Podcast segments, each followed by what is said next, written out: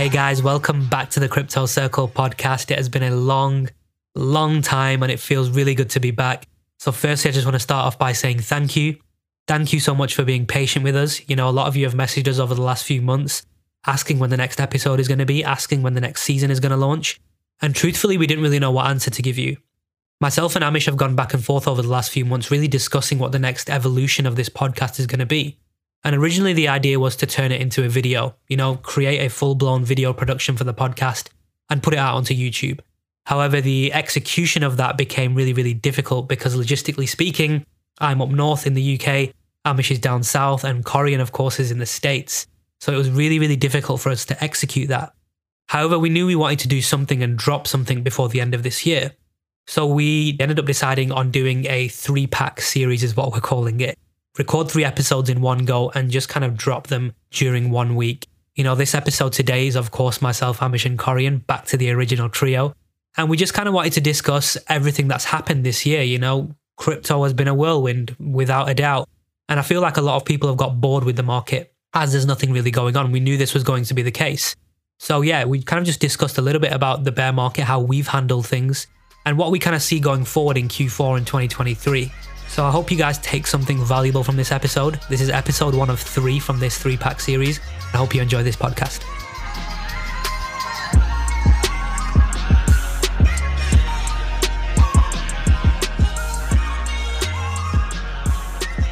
What is this, Amish? Is it like season 3.5 or season 4? What, what, what uh, is, is, this is this like a one-off special? It's Christmas special? Is that what we're doing here? Or? No, no, no. We're, we're, we're, we're, we're, we're, we're we should have called this October's very own, this, this kind of series. Let's do that. Go. Let's do that. Let's do that. Let's do that. Yeah. It's not season four because the original plans or the plans we have for season four are a little bigger. So it takes a little more logistical movement, shall we say. But every now and then we get this feeling that we have things that need to be expressed. And I said, I said to I said to the guys, I said, uh, you know, I don't think, well, let's do one episode. And then I said, I don't think one episode is going to be enough. So we've scheduled three episodes and we'll see what happens from there. We generally have no plans after that, but we're probably going to do two or three. And then, yeah, we'll, we'll see how we're feeling and, and we'll take it from there.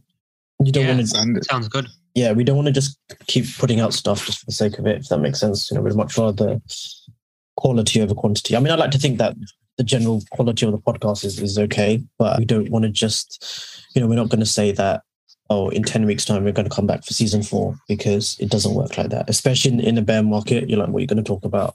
You know? Yeah, I think that's the difficult thing. Like, not only the crypto circle, but probably a lot of crypto brands in general have seen a a probably like a downturn in terms of like just if I'm going to be the social media geek, then you know impressions and engagement things like that. It's it's quite natural to see a kind of downturn in those kind of metrics, especially in a bear market. But yeah, I think these these podcasts are important, especially at times like this. Like you said, not every week because there's not much to talk about, but every now and again when there are things that we want to kind of just get off our minds. I think these kind of episodes are quite useful, not just for us, but for everybody else listening. Hopefully, hopefully, I say. Yeah, yeah, exactly, exactly. So, yeah, yeah it's it's weird because in this market, you're. I think it's a lot easier for us because we know what's going on this time. Well, we know a little mm, yeah. more than we did last time. Whereas a lot of people, they'll be like, eh, it's like a tunnel with no light at the end.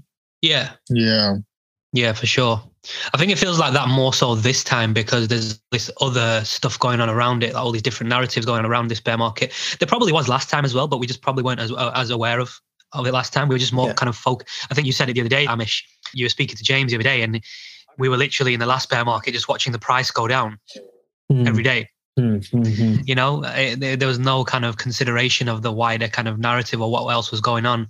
We also had no idea that the world was going to change forever you know. Yeah. During the last downturn. Yeah. Yeah. That as well. That as well. Yeah, I mean, well. I think last time I remember, I remember feeling, I think maybe April, May last time, like what what's going on? Like, I think when the the reality hit me last time that it was like this is not a pullback, this is this is it, we've missed the boat kind of thing. I think there was a huge oh shit like what do we do like I, I don't know this is not good I'm not I feel very uncomfortable here not knowing what's going on we definitely had no idea about the the wider narratives we have a little more insights now, should we say? But yeah, it's it's it's it's a weird one. It's a weird one because it's almost like we're waiting for this sort of time that should be the bottom, but then you're a bit like, okay, what is it going to be this time because of everything else? Mm, mm, no, hundred percent. But yeah. you know what? While we're on this topic, anyway, like, what are you guys' thoughts right now? I mean, if we were like looking at it, if we were in our 2017, 2018 selves, we'd be like, oh my god, resistance turned to support 20k. You know, previous mm-hmm. all-time high. Yeah, yeah, yeah. We've kind of been about. It's, it's it's giving me like very much 2018 vibes right now, where we were just at like 6k for ages. You know, those yeah. kind of vibes. Yeah. It's giving me those kind of vibes at the moment. One thing in the last cycle, the one big thing that I struggled with the most, so the thing that, that was the most frustrating for me last time was it was when it's going down because you're like, okay, at least something's happening. It's when it's sideways.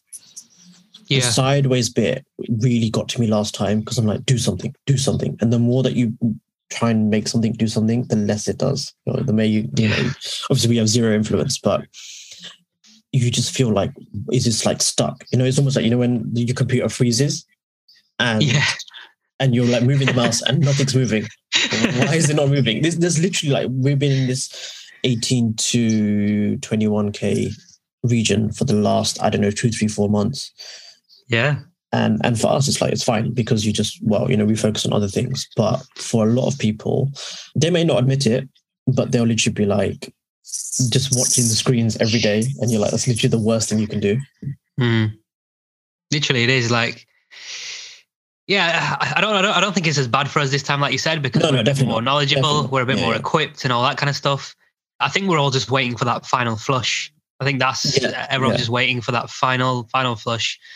You know, it's probably going to be driven by it feels like it's going to be driven by some sort of news. Something's going to come out and like like like in may june earlier this year when the whole Luna thing happened and everything just went to absolute crap.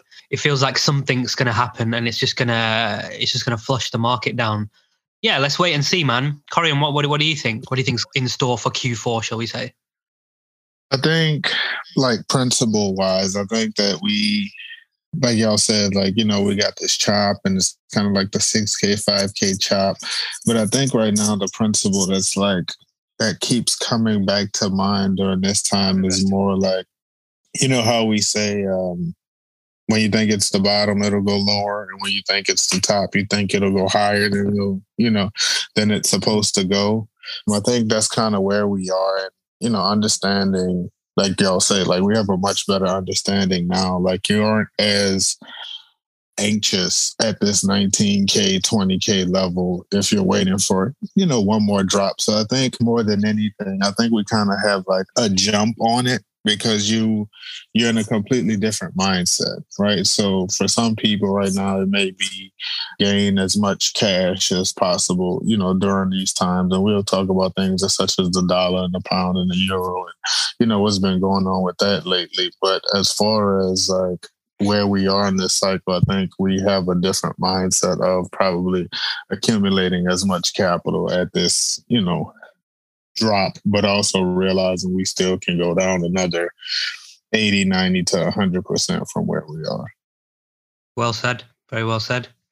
Just like kind of moving on, just like from the broader perspective of things, obviously the blueprint 2 came out last month, mm-hmm. was it, mm-hmm. Amish, or the week, month before? September the 1st. So September last month, yeah. About six weeks ago, yeah. Yeah, yeah. Now I was pretty shocked to hear that. Well, when you got when when you were saying to me that the the November 2021 top was literally like within two weeks of the blueprint or something like that, the original blueprint. Yes. Which was like, okay, that's that's pretty crazy. are these uh, are, these are these are these cycles the same?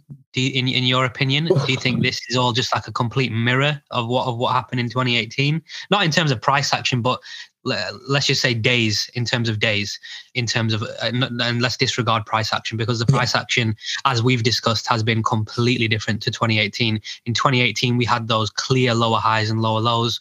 This time it just seems we've had impulse down chop impulse down chop.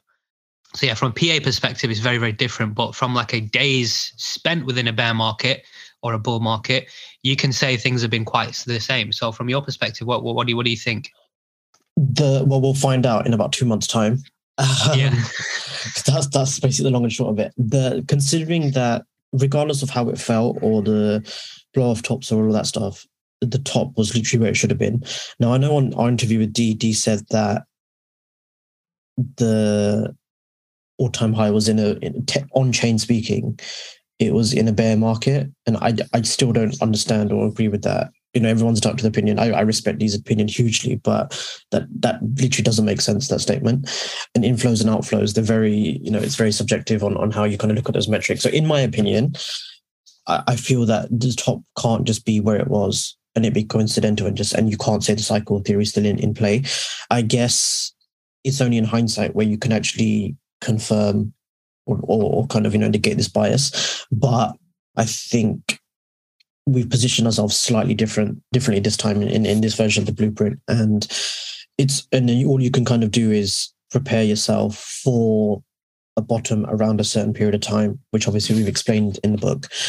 Now, we've also added in, you know, additional narratives such as macro, blah blah, and just keep it very simple on a technical basis. So I think it's it's about having a strict set bias, but then taking into consideration some additional variables which we probably didn't in in, in the in, in the bull market, if that makes sense. So for now, yes, I do think the cycle theory is is intact. Obviously, we've now got a, because of yourself, we've got a much well, a slightly better understanding of of the macro side of things. And if we, you know, we've seen obviously the Bank of England start to transition over to QE, so that does line up quite well. I'll go into that. I'll, I'll go into yeah, that a little yeah. bit later. Well, Yeah, yeah, I'm- continue. Go. I'm I'm not gonna, uh, uh, you know, to try and talk about that bit. From what we're seeing, it, it, it kind of makes sense. But then, like, I think what we do is you just you you know you trade what you see. You position yourself accordingly for one hypothesis. But if that's negated, then you don't stick to your one bias and, and try and keep proving it right. You just adapt accordingly. And I think the ones that adapt the uh, the best are the ones that do the best. So, for me, yes, cycle theory is very much in play because someone was like, "Oh, if it was that simple, then you know we would have just cashed out at the top." It's like, yeah, but you didn't. If you did, you would have been you would have been laughing. You know, and obviously with with the hedge fund side of things, you know, we've we've been outperforming basically everyone, but only because of I think our knowledge and our positioning, which is which is a strange kind of thing, but. Yeah, you know, for now, I, I feel the cycle is intact. We didn't see a super cycle. We didn't see an elongated cycle.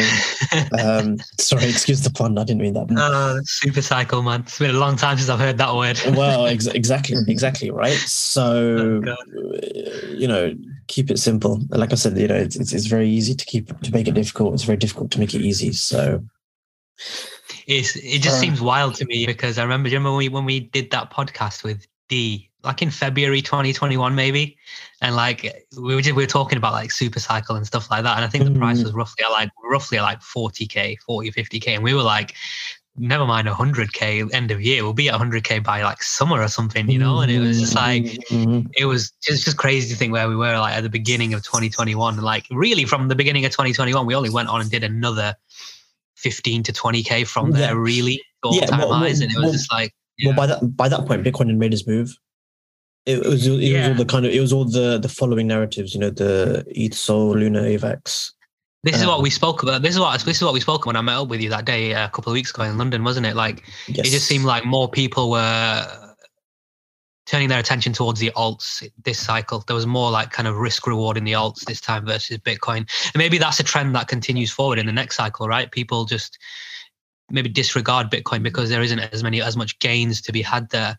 Maybe Yeah. institutions will flock towards Bitcoin, but think Institutions will, yeah. very much remain will very much remain attractive for the retail crowd probably going yeah forward. I, f- I feel we've still got one proper cycle of that you, know some people can say if you want the the full crypto experience the the, the, the ship has sailed for bitcoin unless you want to buy some bitcoin and leave it for 10 years you know otherwise i don't I mean, I mean, if it goes to 10k, that's like That's- you know, and, and and then if it goes, then it goes to 100K. let's say, that's a 10x uh, for doing nothing. You know, i remember me and you were walking to the car and you're like give me a 10x that's it i'm good that's it, right? I don't need it. Yeah, I don't No, need a 100x. I don't. I don't need a thousand x, a hundred x. and i I think mean, we've seen it. I think We've seen it with Solana. yeah Gone, gone. I think it's because we are more positioned to understand the 10x than the 100x, 1000x mentality that we had because of like the first time around when we saw it, we saw, you know, things do like really crazy numbers. But I think it's just now we understand like, look, if I can get a decent 10x from 10K to 100K, I'm okay with that. But then not even just that, I know when to start kind of taking profits near the all time high again. So even if it goes from that 10x to 70x, at least you have in your mind, like, we'll see 70 again. Right. Yeah. And then yeah. whatever happens after that will be like all of our extras. And I'll jump in real Bonus. quick while I was yeah, it'll be a bonus. So I was just I'll just jump in real quick like about the cycle question before we move forward and thinking about like how do I process or feel like about the cycle. But if you look at like the weekly time frame and you just, you know, of course, break it all down and you go back into the December 2017 top to the December 2018 bottom, and you just look at the weeks like where we are, let's say around October of 2018, it that's all it was was a chop, chop, chop. And then you had two to three major candles to the downside that took you from 6600 to close to around 3300, which is about that, you know, 100% again drop which would look like the same thing from 20K to 10K. But I think that we, you know, like I said a few seconds ago, we're more prepared to be like, okay, just give me a 10X and I'll be fine. Because I think we just have a better plan and understanding of saying, well, let me get 10X and say, let me get 100K or 200K or some wild number that, Mhm. you know, is not necessarily pie in the sky, but I think you'll be more conservative going around the next 70K. Yeah, you tell any normal investor 10x, they'll probably laugh at you to start with. And then they'll be like, okay, Yeah. how do I do this? Yeah. The problem is when you get in Solana at $2 and it's at $220, you think it's going to $350. This is what I mean. We we, That's we, the we had the hundred x. We had the hundred X this cycle. Like you know what I mean? Like it's give me a two x at this point, man. I'd be happy. I I I, I just give me something in it at this point. And uh, I'm just literally, like I said, this year for, for me, like we'll, we'll, we'll get onto a little bit more in a minute about kind of this, the kind of how this year has gone for each of us and things like that, because it has been quite an interesting year. But obviously this year is just all about, it's been all about capitalizing yourself, as in like building capital, building that pot up ready for the next kind of cycle or ready for whatever you need to do in life or whatever. So yeah, it's it's been a very like tiring year, I would say. I feel like I've almost like like I said, we'll get onto it in a minute, but I feel like I've spread myself quite thin this year, trying to do lots of different things. And it's been a good year because I've been I've exposed myself to a lot of new things which I wasn't doing before. But yeah, yeah, it's been very tiring and I feel like I've I've spread myself quite thin, but I think it'll be worth it. It'll be probably be worth it in a, in, in a year's time or so. Like you said, we're only this age for however long, you know, so we might as well work work our asses off now because in, in about 10 years time we'll probably be we'll be too old enough to you know work like this we won't be able to work how we are working now so probably makes sense to yeah work our asses off now and then chill a bit later I think from that perspective, it's just not so much. I'll be honest with you. I think we'll always have the the work ethic. I just think it will change our level of comfortability with the future, if that makes sense, as opposed to just working, working, working in the pursuit of whatever it is that you're pursuing more than saying like I'm not gonna work as hard later or I won't like 10 years time. I think the just the opportunities for us will change. I don't think we'll stop like pursuing, if that makes sense. yeah yeah no no no i, I yeah, I agree I, don't- I don't think i'll ever stop just- pursuing something but it's it's it's the um it's the the amount of hours and the amount of work put, we're putting in right now i don't see myself putting in as many hours as i am right now in like Mhm. five in 10 years time or something like that you know i feel like i'll be putting in less hours but adding more value to my life if that makes sense or Like adding a- more like value a to the hours i'm putting in Yeah, like a measure twice, cut once type of thing, as opposed Yeah. to just, you know, Yeah. just going out Yeah. here, just trying to. Because the thing is, the reason why I say that is because we're still in a phase of life where not only are we accumulating a lot of information, we're having to act upon and regurgitate this information just as fast as we're taking it. Mm. Right. So, what I'm saying is like what you understand about macro and things like that, you'll only really have to understand and work to understand the gist of it one time. Right. Yeah. But you'll understand in the future how to navigate the seas of the market based upon the basic knowledge that you build now. Right. So, Mm-hmm. like, for example, like with crypto, right, we won't always have to look at a chart. We'll just basically, you know, kind of we mentioned before, like Mr. X is just like, you know, okay, well, now I can take like two years off or three years off or whatever, and I may never look at a chart, but it's because we've worked so hard to build the groundwork of understanding it in the beginning. And I think that's what like a lot of people miss is like the groundwork part is like a one time thing. Everything else after that is just building up on that foundation. So that's how I kind of think like as far as, you know, like how hard will work in the future. No, it won't be as hard, but like you said, it'll definitely be more value. Yeah, more measured, a bit more of a measured approach to our work. Like you said, I think the Mr. X example is perfect because when we had him on the podcast and he spoke about where he used to work before in cross-border asset management, I think it was, he used to put in ridiculous. I remember he said he used to like wear like three-piece suits in like 30, 35 degree weather, working at all hours of the day. Clients had his personal phone number so they could ring him at any hours of the day. So he was always on call. And then to leaving that life, really putting his life into Bitcoin and understanding that becoming successful off the back of investing into Bitcoin while everyone was laughing at him. And now he's in a position where, like you said, when it's a bear market, he can afford to take those 12 months to recuperate, focus on his health, you know, do other things. I think he put a really good tweet out the other day where he was talking about, yeah, he's he's he's spent the last 12 months eating right, setting up like another like a side hustle business, just really having fun. I, I watch his stories on the daily, and he's he's literally just having fun every day. He's like he's, he's living his life basically, and I'm sure it'll get to the point in a, in a few months' time where he focuses back into chart mode and and and because I think with the way he works, it's like he works in like 12 months, 12 month rounds. So I think after these 12 months is over this year, he'll get back into crypto again and get back into day trading and maybe start putting some capital to work again. But yeah, that's the kind of that's the kind of life I envision probably something something along those lines. Yeah, a bit more of a measured approach to to work and and, and the market as well. I think it'll get to the point where we'll just be looking at like a daily or weekly time frame and just basing all our decisions off of that instead of going down to all these these minute time frames which we don't really need to you know unless unless people are day trading which is all the ball game yeah, it's funny because that that tweet, I think, I I, know, I think I shared it in the group and whatnot, and I, I sent it to James and I said, "This is it. This guy's literally completed life."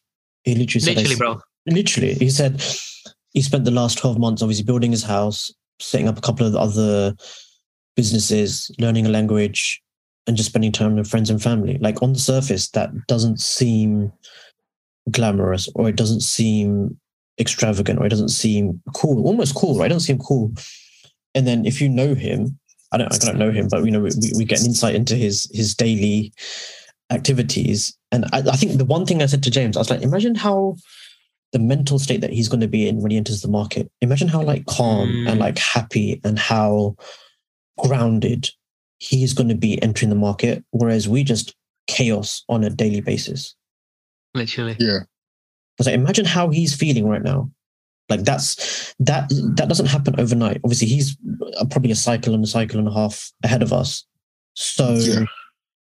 you know, I think people people that see that will acknowledge that where he is relative to the grand scheme of things and where we are relative to that, right? So I think going back to the original point is that I don't think we ever stop building or creating or learning new skills. Like the last couple of months, I've spent a lot of time studying, you know, Instagram, how Instagram works and how to create reels and all this other nonsense. It's but it's it's a whole it's you know it's it's a whole new skill. Trust me, it's it's absolute minefield, right? And in this day and age, these are the kind of skills you need to have. You know, I, I'm I'm like, okay, if it, it's a bear market, you know, we need to be able to, you know, learn a lo- you know a whole load of, of different skills. But I, I think seeing that is a really great, you know, almost not not comparison, but it's a good marker just to be like, okay, what are we trying to achieve here? You know, obviously he's he's he's moved away. He's he's you know, it seems like he's you know he's got the perfect life, but you know that's that's not a coincidence. That's not happened by luck. That's happened by a very strict and a very calculated process. So there's definitely comparisons there, and and I think that last bit he just he just literally just wrote spending time with friends and family, and I think we've we've you know all of us have, have definitely taken different bits from from his side of things and from from you know all our very immediate close circles, should we say? and there's to me a lot of a lot of parallels. So no, i mean I'm I am excited about the future. I, I just you know sometimes you just wish you could fast track this this this bit, but you don't. You know you can't. It is what it is.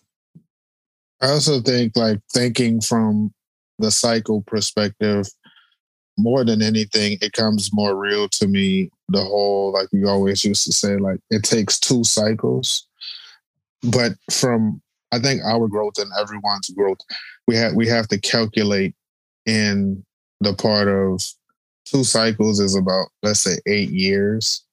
Your the things that you what when you like, put it like that, yeah, yeah when you put it when you, when you put yeah. it like that, it's crazy, bro. Two, yeah, two, it feels a lot longer. Yeah, of course. Yeah, but like two and, cycles is eight years, but you're in eight years. Think about like just take it away outside of the market. Eight years is enough time for your dreams to mature, for the things that you want in life to mature. So, for example, if you start at 22, I'm sure it's some things that you desire, you know, out of this market. But by the time you're two cycles in, you're a 30 year old. I'm sure that what you desire at 30 was completely different from 22 whether it be you start at 30 and you go to 38 so i think in those eight years uh, you know even five to eight years i think a lot of what you desire changes so what you start off wanting or pursuing. And by the time you actually get there, I think it'll look completely different, which is why I think we see that he has like, you know, that peace or just that, you know, simple things, like you said, spending time with friends and family. But that may not have been his initial pursuit per se. And they say that it takes what, 10 years to become an overnight success? Yeah. So that, yeah, that's, that only, sounds yeah, only ten years. Only, yeah, only two more, only two more years to go, man. yeah, 20, well, think, but that sounds about right though. That does that does sound about you know about right. Yeah, 20, probably 2024. 20, All right, 2025. Yeah, the guy, where the guys are getting together. 2025. oh, I think I think I, I really I really think it's to be honest with you, I think it's 20. And the reason why I say 20 to become that I guess overnight is because that goes back to what I was saying earlier. Like a lot of it is just groundwork, right? Like foundations, like, yeah, found, laying yeah, the foundations. Like foundational, exactly, principles that still have to be worked out before personally I think you are even ready to attract something of this magnitude. Mm-hmm. Like, for example, like I'm how we used to talk like before all of this, like you still used to you know, you've been to like a Tony Robbins seminar. You twice. get what I'm saying? Yeah, exactly. So twice. twice. Yeah. So, so it's like that was long before you started in this market. Mm-hmm. Mm-hmm. You get what I'm saying? So even at, even before the two year or the eight to ten year cycle, there was still groundwork put in before that. And one person I like to use a lot is like Kevin Hart. Like this yeah. is 20 years in the making, and we can look at him and see, you know, what he's produced to this day. And I'm not sure if y'all, you know, saw his interview with Jay Z, but just looking at the person that you see now, realizing he started at some comedy club.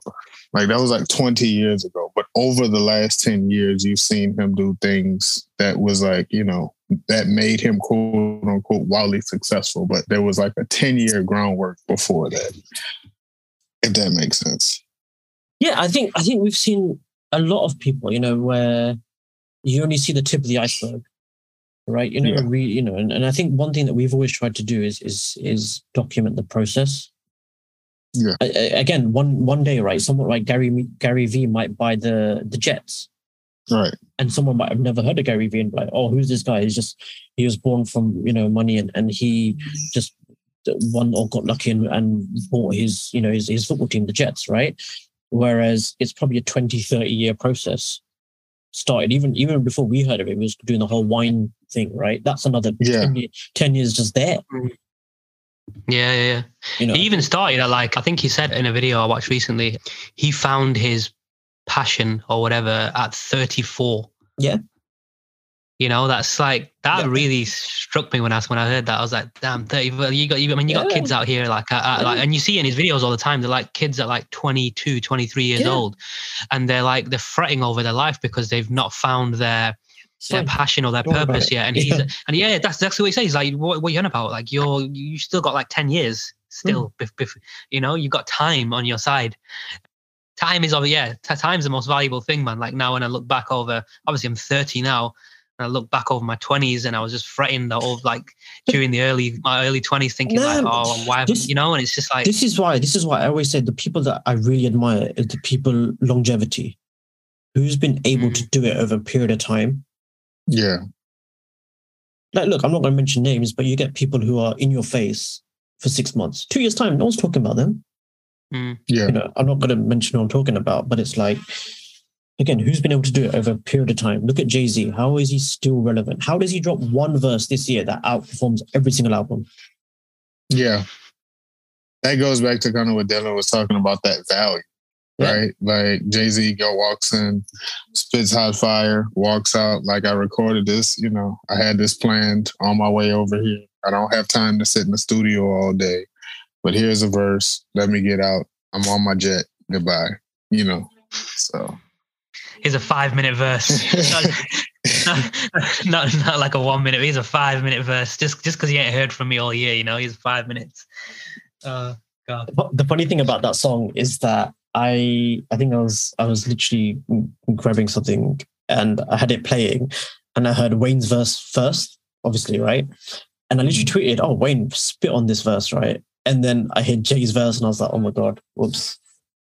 Jump the boat. In it, man. Jump the boat Crazy. too soon. That's yeah, but that's that's uh You see, another- Stormzy did something. Stormzy did something similar as well. He did like a 13 minute song. Did you see that? I've no, didn't even know Yeah. that existed. Did not listen to Stormzy? No. I don't think you- you're not as big into like the m- No, English I, I don't UK know. rap scene, are you? it's the Yeah, accent. I can't get over the accent. Nah, Stormzy's hard. He's he's good. I think I, he's I, quite I, good. I, Um, I do like I do like some. Again, this is look, this is not a this is just an observation. This is not a, a thing. So I went just before I went to America. I think literally the night before, I went to see Stormzy. I took my one of my best friends. She's huge. Okay, long story short, a couple of years ago, Stormzy was going on tour, and my mate said, "Do you want to go see Stormzy?" I said, "Not really, but I'll come if it is right." And it was a world tour, and we literally said, "Oh, I have an idea. Should we go to see Stormzy in New York?" I was like, "Okay, I'll come. I have friends in New York. Great, right? Two birds, one stone." So we just said, "Fuck it, we'll go to Brooklyn to see Stormzy just just for the hell of it, right?"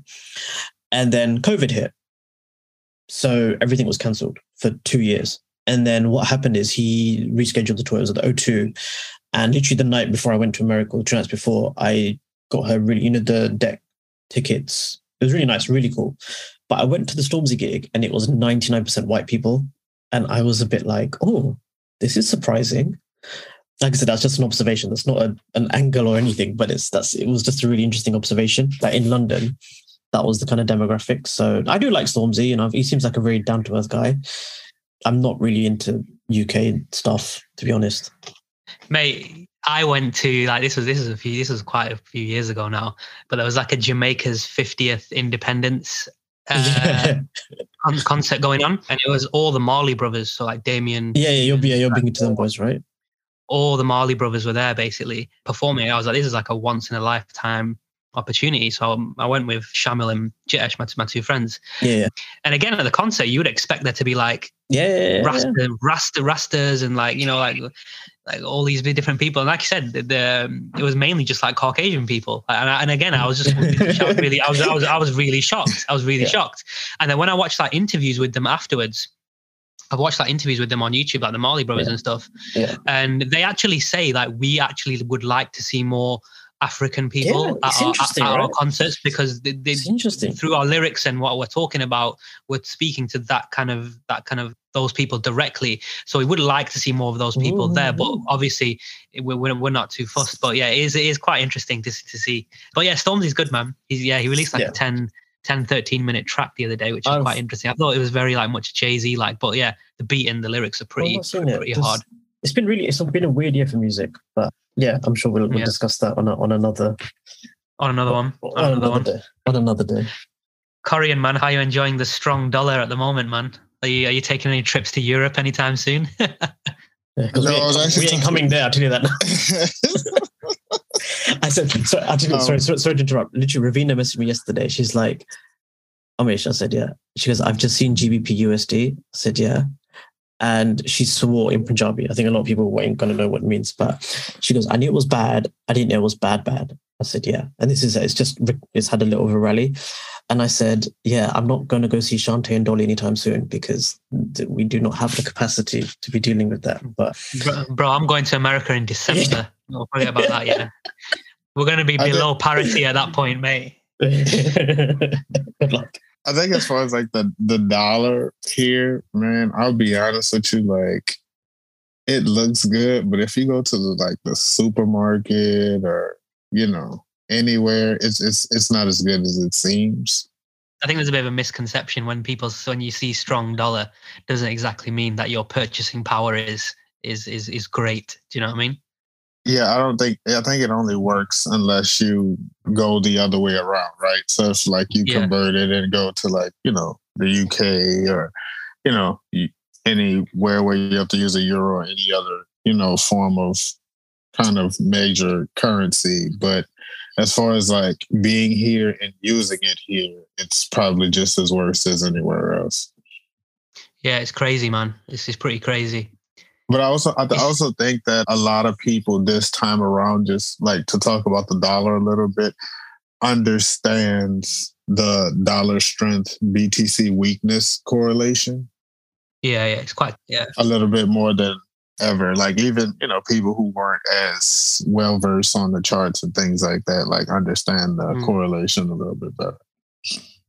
Yeah, I mean, it's taking it back to like right simple, simple trading, trading 101, like BTC Right. USD, Mm. BTC USD, right? So but you have no, it's gotta be no idea how many people don't really understand that. You know what I'm saying? Like it's it seems kind of common to us, but it's not necessarily the most common thing. I guess if that makes sense about as far as like how you know I'll use the word recessions work and just different things like that. You know, I don't, I don't think it was as common to understand the correlation as it is now for people. Yeah, I, I feel like it's not been talked about as much, the correlation between Bitcoin and the dollar as much. Feels like more people are just focusing on the correlation between Bitcoin and like the Nasdaq or the S and P. Mhm. There's- Mhm. That that gets talked about a lot, but the dollar correlation doesn't get, and it's quite obvious as well. So it's surprising. In terms of, like, I know you said recession there. How does it? What's the mood like in the USA at the moment? Does it feel recessionary? I know in the UK it, it feels very recessionary at the moment. I'll put it like this for the people that understand what's going on, you can tell they're taking a different approach. Hmm. But for the people who have no idea what's going on, I think it'll affect them worse, uh, more than it's ever been. Real quick, I know we always have our book recommendations, but I bought a book. It's called because I've um during this time I just wanted to start like reading and understanding about like previous like Great Depressions and things like that that's happened before. And James Rickards has a book called The New Great Depression Winners and Losers in a Post Pandemic World.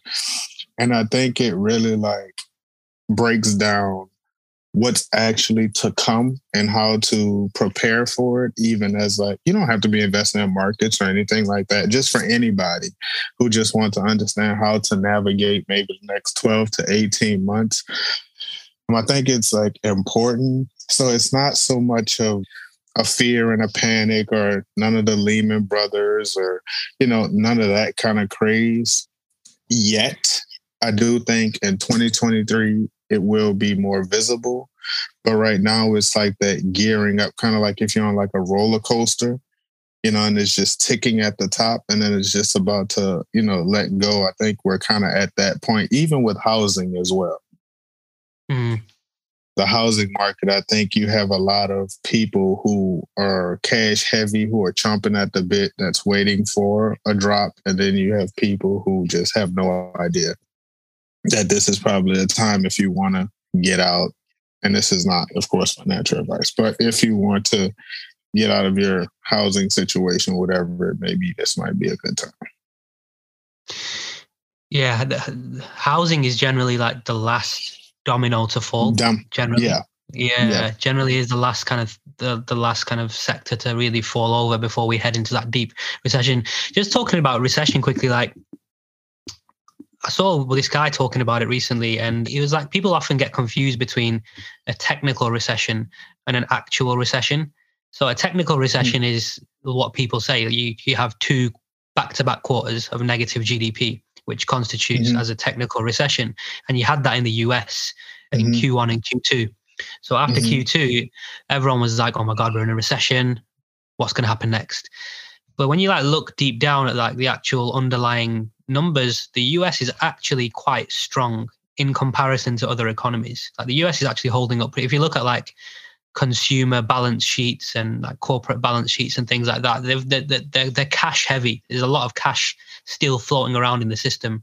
And that's mm-hmm. probably a lot to do with kind of post 2020 all the money that was printed and stuff like that there's still cash floating around the system but an actual recession is when you actually get and jay powell said this quite a lot an actual recession is a sustained period not just two back-to-back quarters but sustained period of negative growth and i think that's what they're they're they're they're, they're trying to inflict on the economy through this this aggressive rate increases and things like that.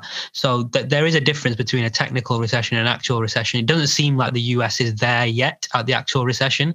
The UK is probably close and Europe is probably close, but the US is a little bit uh, f- further away. The US is holding up pretty well, I'd say, at the moment. And that's being reflected as probably one of the factors that's probably driving a stronger dollar. Obviously, you've got interest rates going up and you know general general when we're in this kind of downturn globally you know, that kind of downturn, recessionary, all that kind of stuff, the, the dollar tends to perform well. But yeah, dollar is te- it seems like it's outperforming the rest of the world at the moment, which is also contributing to to its to its strength. I'd say. I I agree with that, but I also think that just from my perspective, that you know how you said just now, like the U.S. is like holding up pretty well. I Yeah. think there's a lot of things where the US was prepared to, I guess, offload the dollar in so many different ways during this time to kind of like cover it up. And when I say that, I use like the example like with student loans, right? Like, what a perfect time to start forgiving college student loans when the dollar is Yeah. the strongest. yeah, yeah, You get what I'm saying? So of course it's like a cover up, right? Or, you know, when it comes to the legalization of cannabis or just different laws or, you know, just a bunch Well- of different things that are going on. I think it's like hiding and they're just like offloading a dollar in different ways than actually like quantitative easing where we're just printing, printing, printing. Now it's like, okay, we printed it, we have it all out here now.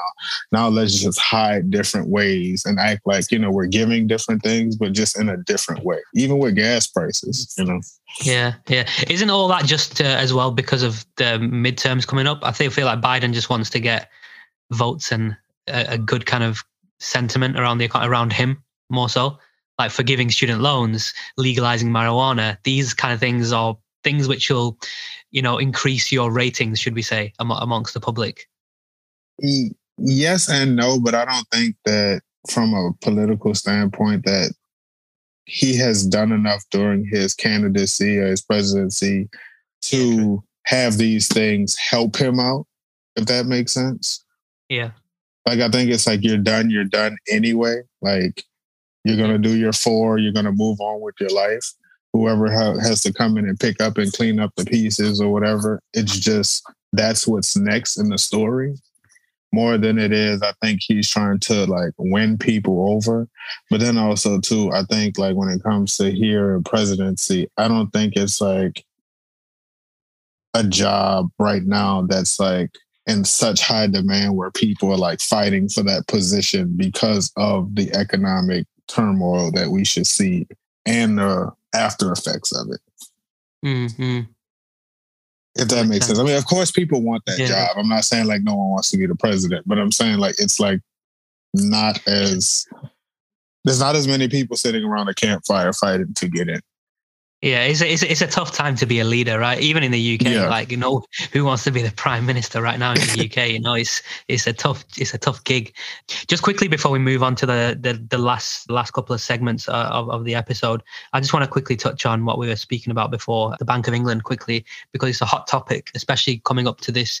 Well, this episode will probably be re- released just after the Friday when when the Bank of England end supposedly end intervention in the markets. But yeah, the the, the UK bond market, which is called the gilt market, has gone to crazy levels. So like 30 year gilts at the moment, 30 year bonds, government bonds are trading at around about like four and a half percent, which is like insane levels. Like even US US bonds are now like four percent as well, which is which is crazy to see.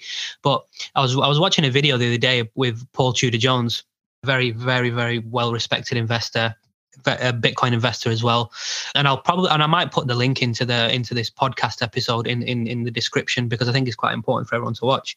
But he talks about like how the different decades of the market like he talked about the 70s which was very like inflationary then he went into the 80s which was still inflationary but we were kind of coming out of that period and and entering like an economic boom almost and the 90s was like the dot com bubble and then the 2000s and the, the kind of 2010 to 2020 was really the era of kind of low interest rates and that's kind of led to the enormous gains we've seen in the stock market. And then he came on to the 2020s and he's like 2020s are going to be more focused around debt to gdp how much debt have governments accrued over the last 20 years as a result of this money printing and what effect is that going to have on the markets? And you can see now like and it's going to be more so individually based by country how much debt has been accrued individually by each country. So obviously japan have got enormous amounts of debt, which is why they've they've continued printing money for the last two or three years, even while every other country is is raising interest rates and cutting down on their QE programs.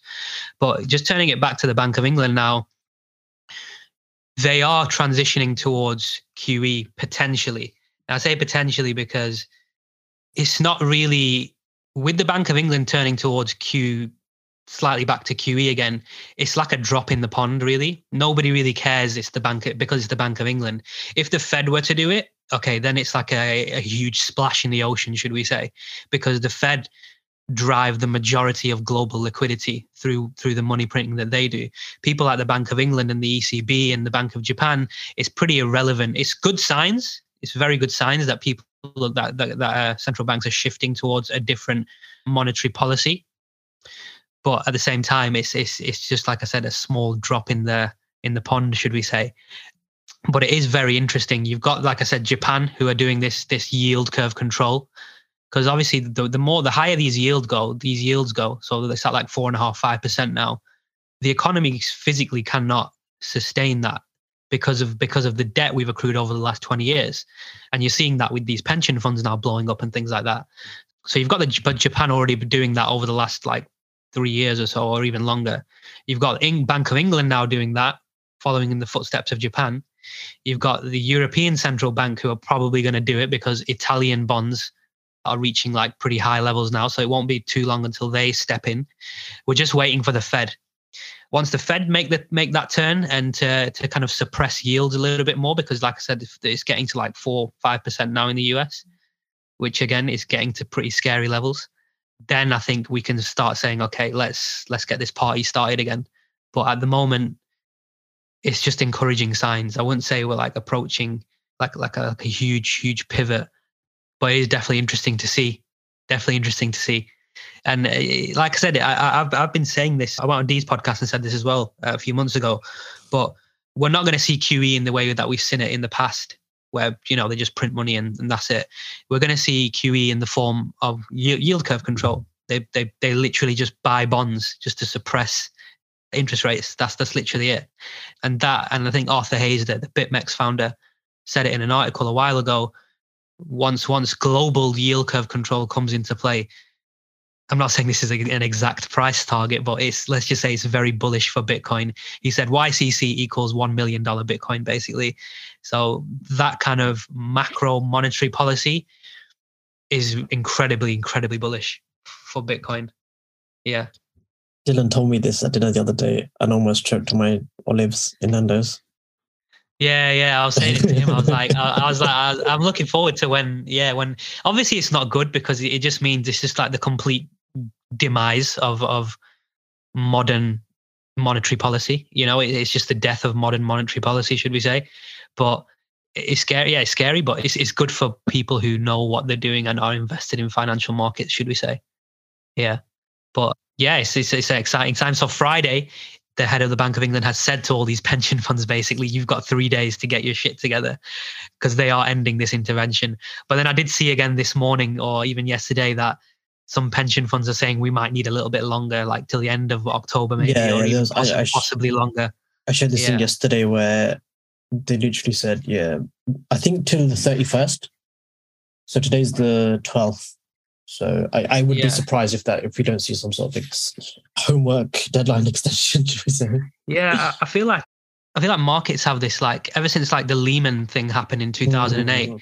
we've got this like we've got the market participants have this almost like love affair with with like a Fed pivot or with a with a Lehman like moment. You know, they're like it's almost like they're waiting for it to happen. Same thing happened with with with the Credit Suisse news dropped the other week. And what happened? Nothing really, nothing really happened they seem to be in good shape for now anyway even though their credit default swaps are trading like way way past the 2008 highs. Mm. but yeah it seems like we, we're all like yeah we we have this love affair with with these with these crises moments you know? We, we just we anticipate them so much and we can't wait for them to happen almost because we know what it's going to lead to. Yeah it's interesting. Let, let's just let's just see how it pans out. Like i said this episode will probably drop after all this stuff is kind of maybe resolved or we have some more answers. But yeah, just it's, it's an interesting thing. Just so just let's let's, let's just uh, keep our eye on it. Let's just move on. Amish, talk to me about what's going on with you, man. Talk to me about the. talk to me about the. Talk to me about the. Talk to me about the AZ periods. Is, is, that, is that how we're pronouncing it? AZ periods? I don't actually know how you would say it, but I just kind of yeah. wrote it and I thought oh, that sounds quite yeah, cool. Yeah, yeah. Yeah, um, cool. I think for those that know or don't know, I got into the space 2017 as a not an escape, but just an alternative option to my professional pharmacy career. And I, I intended to day trade, well, trade forex. I didn't know actually know what that meant or what that in, entailed at the time. And long story hmm. short, shall we say, you know, I, I saw a lot of things and I met a lot of people and I, I, I saw a lot of things which will probably never come out. And, and over a period of first 18, probably 24 months, I found I didn't like the space. I didn't like the, the, the state of the space. I didn't like who the torchbearers, you know, if you were in the space. And, and I'm going to make this crystal, crystal clear. This is no personal attack on any individual platform or anything. It's literally the entire forex trading space is just full of dishonest and deceitful people. And it was almost a rarity when I came across people like Dolly who actually trade and they mind their business and they're very professional and they're very disciplined, but they're just not plastering their lives over social media. And I found this crazy inverse correlation between the people that showcase all these lifestyles and the people actually trade. And it, was almost quite quite difficult for me to to digest because you're like, hang on a minute, we're, we're all being lied to. What, what, this this can't be real. This you know this this can't be uh, the scale of how this is going on. It's just how can this be happening in broad daylight? Obviously, at the time, I kind of discovered crypto, so it was very convenient for me to just sort of put the whole forex thing. And again, I'm, you know, as people know, I'm I'm a lot more kind of social. I'm not I'm not like James where I sit in front of the computer all day. I have a, a very quote unquote someone erratic schedule, shall we say? So I, I don't really have a lot of routine, which is not ideal for for kind of trading, if that makes sense. Now, obviously, crypto, great, love it, is essentially at the core of everything we do now. TCC going okay, I would say. Blueprint is great. Blueprint 2 is out. And I feel that, you know, probably in the next 12 to 15 months, the market, the crypto market probably isn't going to do much. So because of what James has been doing in TCC Capital, you know, you kind of have a bit of self reflection and you're a bit like, you know, obviously that side of things I've not really had a input in for for various reasons. You know, there's absolutely no issues whatsoever. I've just been focusing on different things and I've had a lot going on this year, which has taken a lot of my time and energy, shall we say. And I kind of looked at, you know, what is the biggest question or the biggest criticism of of that space. And it was that these people who showcase these things don't trade. Now obviously i don't really ever claim to be a forex day trader. It's not not not something i've ever ever said or claimed to be if that makes sense. But because of what we've learned in the last uh, where are we? Uh, three four years and because of what james has been doing and because of the way that i think that we understand the way that the we're starting to gain a much greater understanding of how these things work. So what I've said is that I'm gonna over the next I'm not giving myself a time limit because I don't feel that is is is productive. But I'm going to literally document, obviously using a lot of the hub's content, not all of it. You know, there's obviously there's always room for external influences, should we say? And I'm very lucky to have a very strong network of people who trade full time do very very well but they're very hard to find on social media. And, and you know I, I keep those those relationships very very private and very sacred. But what i'm going to do is over the next couple of months i'm going to document basically what it's like to learn how to trade forex. You know obviously i'm not starting from a blank canvas because i have you know i know i know a little bit of, of what's going on.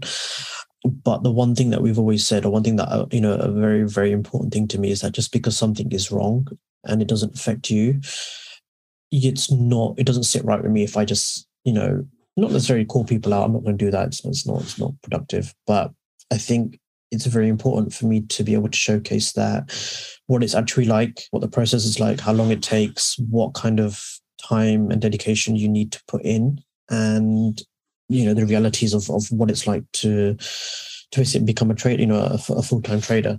I feel it's a good time. I feel I'm I'm in a good place in myself it's getting colder by the day here, so there's going to be a lot less time going out. So yeah, it gives me something to do as well. So and I feel it's very important to be able to support James. You know, we can't have people looking at TCC saying, "Well, James trades as you know does Amish." You know, whether it's whether it's said or not, you know, there's always going to be that that kind of thought at the back of people's mind, and obviously it will take a lot of stress out of him. I know we've got Max and Johnny helping, who are great, but they're young and they're very raw, and yeah, you know everyone can do with a little helping hand, shall we say? So, I think, I said, going back to Gary Vee from day one, you know, one thing that he's always done is document everything, and that was literally the reason why I started this whole thing in the first place. So I'm just going to document it on my page, and yeah, started yesterday. Went through a couple of the the, the course videos, and yeah, I think it's it's going to be. I, am lucky that obviously I've I've I could call James anytime I want. And obviously everyone else there, you know, likes of Riz and, and other people like that, yourselves both, obviously.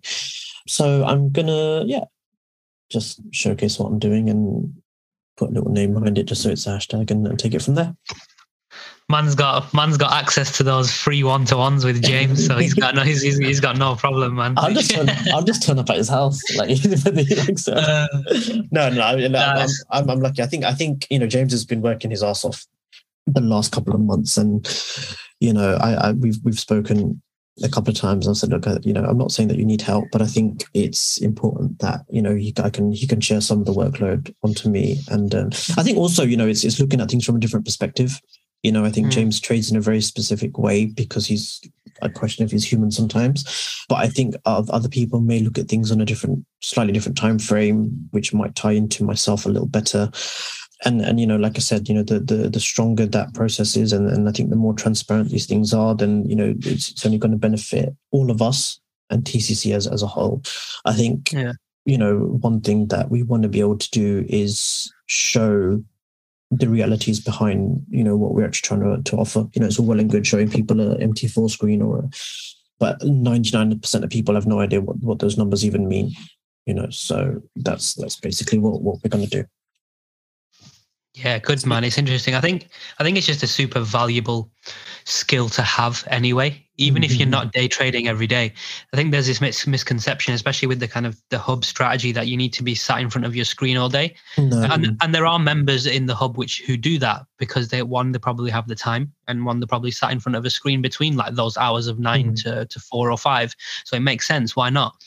But for example, say if you you've got plans in the afternoon and you've got two or three hours in the morning, and you find a nice three four hour setup you know that's that's uh, on a hundred k account that's that's three four thousand pounds right? In just, just mm. in it just for a morning's worth of work. So you don't necessarily need to be sat in front of the screen. There's been times where i've been super busy in the morning. And for me generally i find the new york session is a bit more I I generally find entries like in that cross between London and New Mhm. York or in New York in, in general. I'll literally just open a chart and I'll just see something and I'll be like, oh, this looks perfect. And it'll sometimes it'll play out, sometimes it won't. But there's always setups to kind of be had throughout the day. You just you just yeah, you just, you just gotta make it work around around your schedule. It's Mm. just like I said, I think it's just a super, super valuable, very valuable skill just to have in your arsenal, uh, regardless. Yeah. Yeah. So um, it should be fun. It should be fun. Yeah, for sure. Corian, how's your trading going at the moment, man? Are you still are you still trading FX? FX, yeah. I think for me, Can we get that as a soundbite? Yeah, we need yeah. let, let me let, let, let me be honest. I think that personally, for me, what kind of helped me was to like like every time I comment something, I'll shout out Matt real quick. He's like, "Oh, Corey, you're back," and it's like I promise you, I haven't went anywhere. But it's kind of like alluding to it. Amish was talking about a little bit earlier how you kind of you understand. Me personally, I speak for myself. Understand things better when you can take it and build your own kind of picture, per se. And it's not to say that there's a lot of outside noise. I would say that it's kind of like, oh, look to the left, and then you look left, and then the next person says, look to the right, and then this person says, look up, and then this person says, look down. But the whole time, if you were by yourself, you would be looking straight. If I could, you know, give it like Yeah. a visual. And so for me, it's not like I have to gravitate towards the things that I like, but also I think when it comes to Forex, I think I've given it more of a look than I have lately. But for me, what I did personally, and I'll, I'll just like verbally voice this when it comes to the challenges, being that, of course, you know, crypto is in a downturn and different things like that. A lot of people have gravitated to Forex. Uh, but with me, what I've added into my plan is to understand the lists of cryptos that are offered on the challenge. So when that time does come around, I can stay in the area and the lane in which I like and understand the price movements better. Because there's only like maybe like what, maybe like five to seven cryptos that are offered in the challenges. And so for me, I think that was like kind of my approach just because I enjoy the volatility, but kind of like how Riz posts a lot, like all you need is like two to three pairs or four pairs. Like you say, you just study EU and GU and traded one of them like, I'd- you know, I'd- just the I'd- whole year. I'd, I'd probably say one to two. Yeah. So one to two. And so what I began to do is like narrow down like the cryptos that I like. So when it comes back around again, you already understand the price movements and you know, you know, what you can get out of it instead of using leverage and margin and all those other kind of things. So I kind of like stayed in the, you know, just the lane that I like from a back testing perspective. And when it comes to Forex, I do understand that, you know, of course, there's like James mentioned the other day in one of the breakdowns, like, you know, there's of course the seven trillion dollars of, you know, volatility every 24 hours, and the crypto market doesn't even have that level of, you know, volume to it yet. But what about when it does come? You know, can you be prepared and you know just scale up just certain different accounts trading whatever assets you like but then also to just like y'all were talking about tailoring everything to your time frame just being in the us is just so different and by it being so different, even if you look at things like US session and like that's the that's a time that most people are at work anyway. So it's kind of just different for us a little bit over here. So it's kind of like we kind of gotta kind of like the institution look at it the other way around, if that if that makes sense. So for us, I think it's just a little bit different. So the long and short of it is, yes, I've been like looking at all assets, but I also try to look at the things that benefit me more on this side of the pond than you know where yeah. you guys are. Yeah, yeah, yeah. I think just going, you made an interesting point. And to be fair, I, have been, I've been trading XRP well, King. yeah, but no, nah, yeah. Do you know what? I, I, I, was, I was going to come on to it actually. The last week or so, I've been. Tra- I think I don't know whether it's just because I think XRP's had. It's been doing well over the last week or so. I think just because of this court case and stuff. But I've just mm-hmm. I, because of that, I, I just I, I looked at the XRP chart and it was moving clean, man. I was like, you know what? For the last week, this this pair has moved really nice. But yeah, sorry, just just going back to what you were saying before around like the volatility and stuff, the FX market being a seven trillion dollar industry on a daily basis. I think those numbers sound great, but in in a way, when there's more volume, it adds more stability to the market as well. If that makes sense. Like you look at crypto, it's like what what's it trading on a 24 hour basis?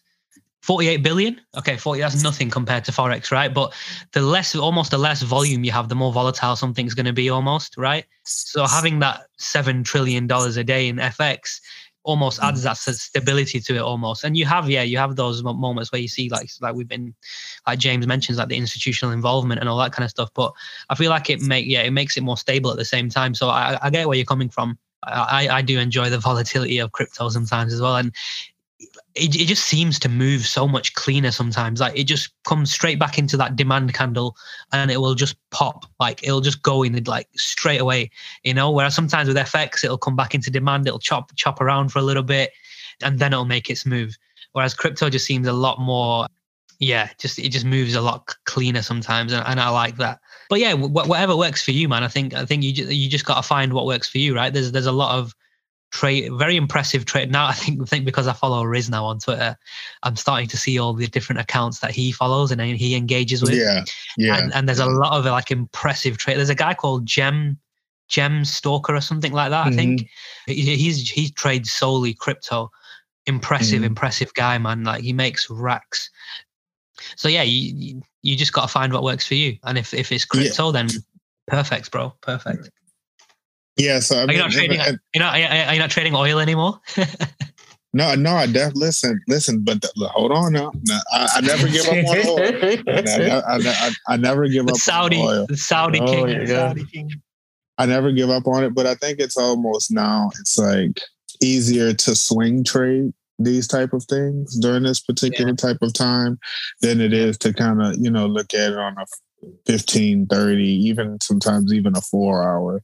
But if you look at like probably like a good daily to eight hour on oil it looks really nice and you can find a decent setup but it just takes more patience right? But you know if you have a 100k 200k ftmo swing account and you have an oil trade that you can hold for two to four weeks i mean you can do some serious damage so it's oh, like yeah you know, yet again, it just goes back to like, what's your preference? You know, there's a, we have a saying, there's a million ways to skin a cat. And so it's just like, you just have to put together what it is that you want to do. Because I think when you have so many different ways of doing something, you kind of try to take a piece from this, a piece from that, and it just spoils the whole broth if you don't really, you know, focus on what it is that works for you. Because even when we take our breaks, like, you know, Amish may want to take a break from January to March. You might want to take a break from June to August.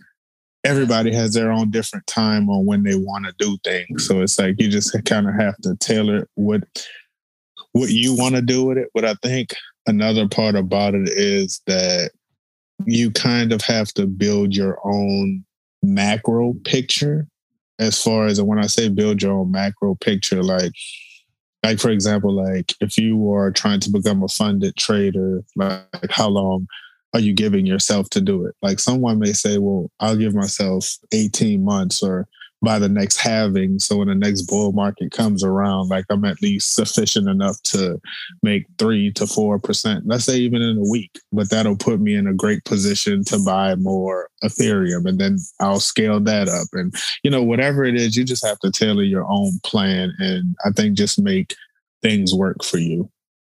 Mm-hmm. Hundred percent, hundred. That's a really good point.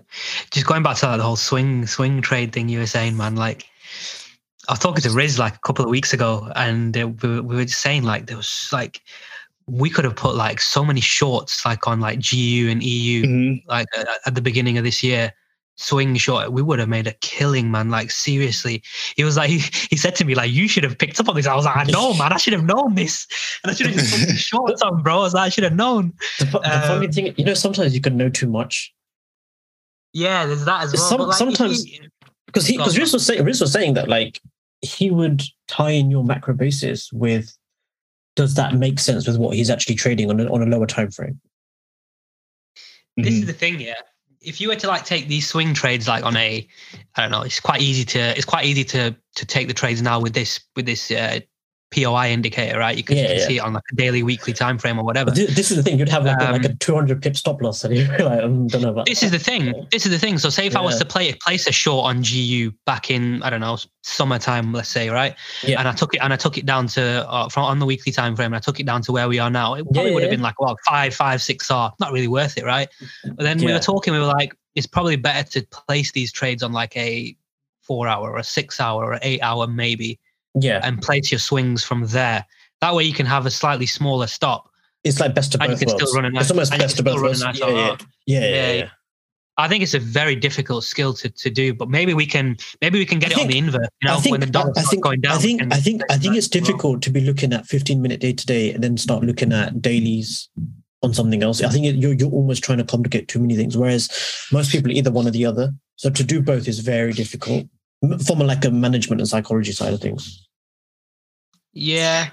Yeah, and that's why yeah. I kind of that's why I kind of like like when you asked the question earlier about like forex versus crypto. I think it's just more of the time horizon for something to happen because also to like as far as like actively trading, I've taken a step back from actively trading and really understanding what I'm doing. And I think mentally it helps you out a lot to just just just sometimes just sit back and just look at the charts understand what you're doing understand where you you know just kind of like seriously back testing really helps and i think a lot of people want to actively like jump in and i think that was a mistake that we probably made years ago was just actively kind of just jumping in and get chopped up and just figuring it out but when it comes to like forex versus kind of like crypto, I think it's just the time horizon on which these things could happen. Because of course you have people who do very well on the 15 minute time frame, right? But then it may take three more weeks for the next clean setup to come, if that makes sense. Mm. Yeah, because I remember so when we like some people can't sit there for three weeks no, and just do nothing. Time. That's a long time. Yeah, yeah, yeah, yeah. I remember when James started this whole thing, and he was actually start. You remember he started off teaching this on like the four hour and the one hour, mm-hmm. if you remember. Yeah. And and yeah. it just that's what we. It, but that's what we knew. We didn't yeah. know. Like no one told us uh, fifteen minute is the higher time frame. Like no one. This just wasn't a thing. Well, yeah. I think what we were taught was not taught, but what we were kind of almost what's the word brainwashed almost into thinking. Yeah, yeah, probably shown was that those lower time frames are you need to stay away. There's like a big like there was like a big danger tape. yeah, around, yeah, yeah, yeah, yeah, yeah, frames. yeah. It was very much that, and he says he says it's like everything moves the same on the same on you know uh, on on different time frames. We were just told, oh no, stay away from those time frames. It's like a you know a no go zone, but we never were told yeah. why. There was never yeah, right. why, right? Yeah. yeah, yeah, yeah. So yeah, I mean, hopefully one day we can we can share the full story. Well, not anytime, not anytime soon. no, and like I said, I just want yeah. to make it crystal clear that we're very, very grateful for everyone that we've worked with or learned from in any way. Like there's no animosity with anyone. If it wasn't for those people, we would not have got to this point. So I just want to make that crystal, crystal clear. Sure. Yeah, interesting one, man. Just just quick one to end on. Just it's just popped yes. into my head. What do you think happens to these like these these prop firms in the future? They've had uh, the prop firms or the poor sellers? not the prop firm, like the FTMOs. I think the, they'll be okay. They'll be okay. If, if, you, if you look at the actual business model, it's very, very smart. Yeah. Yeah. What in, what about in terms of like like if regulation comes into the picture and things? Like, I've, I've watched a few podcasts. But they're not they're um, not doing anything illegal. Yeah, fair. Yeah, But it's a, it's a very clever business model where essentially they're they're putting up the capital because they know that less than five percent of people are going to be, and and and these people know that less than five percent are going to be profitable long term. Is it? It's essentially like is- uh, Okay, put it this way. Put it this way. Put it this way. Right. We've been in this space a long time. Relative, right? We've met hundreds, if not thousands, of people. How many rizzes have we met? yeah, yeah, right. yeah. And as a businessman, think- I'll, I'll take for every, you're telling me you're going to get 99 other people. For every 100 people, I would say there's one, maybe two rizzes. I'd take Yeah. that bet. What and then mm-hmm. well then I, I think of course it's like a like a casino mentality. Yeah, it is. A house wins. A house It wins. Like I I only have to pay out so much. It's only so many people. But I think I think we were talking about this the other day is that how most people don't even stay in this industry long enough Yeah. No. to get the results How, how that many, they how, many desire. people, how many people have we seen come and go? Correct. How many people? Mhm. How many people? We can count on one hand how many people we met in 2017, 18 that are still here today. Here. Yeah. That's, That's I'm saying. very It's true. lo- longevity. People come and go. Literally, this is full circle how we start this podcast. We we know that if you just stick around long enough, that's 80% of it done just there because you'll pick up stuff. Right. Mm. Problem is, Mm. people leave. People want, they want, uh, you know, Aaron. Aaron, Aaron's great. Aaron's brilliant. He's ahead of his years. He's worrying about, oh my God, you know, I said, mate, you're 22, 23 years old. Chill. You're fine. Yeah. Mm. Just keep doing what you're doing. I think I think where I was coming from with the whole regulation side of thing with these prop Mhm. firms is there are bad actors in the space. Like Oh, there yeah, are yeah. firm, there are firms who I think- aren't like paying out. Yeah, and no, I think- certain I things think- going on. I think, I think what, might. Yeah. what needs to be looked into is when you know people get spread out. So they'll say the spread is three pips, and then they'll literally get stopped out on whatever. Those are the things that need to be looked into. And I know, I know it happened to a few people recently with certain brokers, and and James literally said is is is it is the game is the game. Like it, it- you will always get that. I don't think it happens with FTMO and my forex funds. I think they're pretty good. I think some of these newer, less thingier known ones are Yeah. a little sketchy. Which you know, Well, this this that- is what I mean tho- though. Like, those are the things need to be clamped up. Yeah, those are things that need to be looked at. Yeah. hundred percent. but I feel like I feel like it'll get to a point where because there are those bad actors, it'll just Mhm. become a, a case of okay, we're just going to blanket regulate the whole kind of space. yeah, you know? yeah. This is this is that, that would be a big problem. That That's the problem. I think. I don't think it's going to hinder it too much. Okay, you might see a, a drop in the amount of the, the profit split, maybe or something. I don't know, something like that. I'm, I'm just guessing. I think I think I think you know what it um, is. They need to have be independently audited. Yeah, yeah. I think that's. I think that's the I correct think- word. I think independent auditing is a better step than blanket regulation. Yeah, I agree. I think that's the that's that's the correct word I was looking for. Yeah, And I think as well, you know, it, it just it, it just feels like these. I, I always try to look at things in like a boom bust cycle. Like that's ever since I got into Mm-hmm. crypto, really. It just seems like the prop firms are going through their bull, their boom phase right oh now. yeah, yeah, yeah, yeah. Everything But- will fall but- flat on its face at some point, And you know, then- and, it'll, and, it, some- and it'll go through a bad time. Yeah, and then something else will come out of that. and It's then just- something good will come out of it as well. Yeah, but I'm just saying, I think, think these these I Well- think it's, it's going through its it's, it's, it's good. This is why this is this is why this is why Corian's trading oil, so he's going to get us some Saudi sponsors, and we can set but this is but this our own prop firm. but this but this is the thing, right? When it comes to you know, and I, the reason I kind of knew you were going to ask that because when you mentioned it somewhere in uh, the Discord, he was like, "Man, where are all these prop firms coming from?" And the thing about it, how I look at it is, how many do you really need to become successful, right? With the scaling up programs like doing, let's say, FTMO, my Forex funds, and choose whatever your third is, right? You can scale up to, you know, multiple million dollars, and we know what one percent, two percent, five percent is Yeah. on that. So it's like how many times, or I how think- many different think- ones do you need to participate on? And some of them, yeah, okay, this one may be ten dollars less, or this one may be eight percent instead of ten, and you know whatever the little adjustments are. But for the most part, like how many do you really need to participate on to even get to five, six, seven consistent payouts? You just get one or two, and then you 10x on crypto the next cycle. Follow Yeah. the follow the blueprint, and then that's it. Done. then we're gonna go see Mr. X.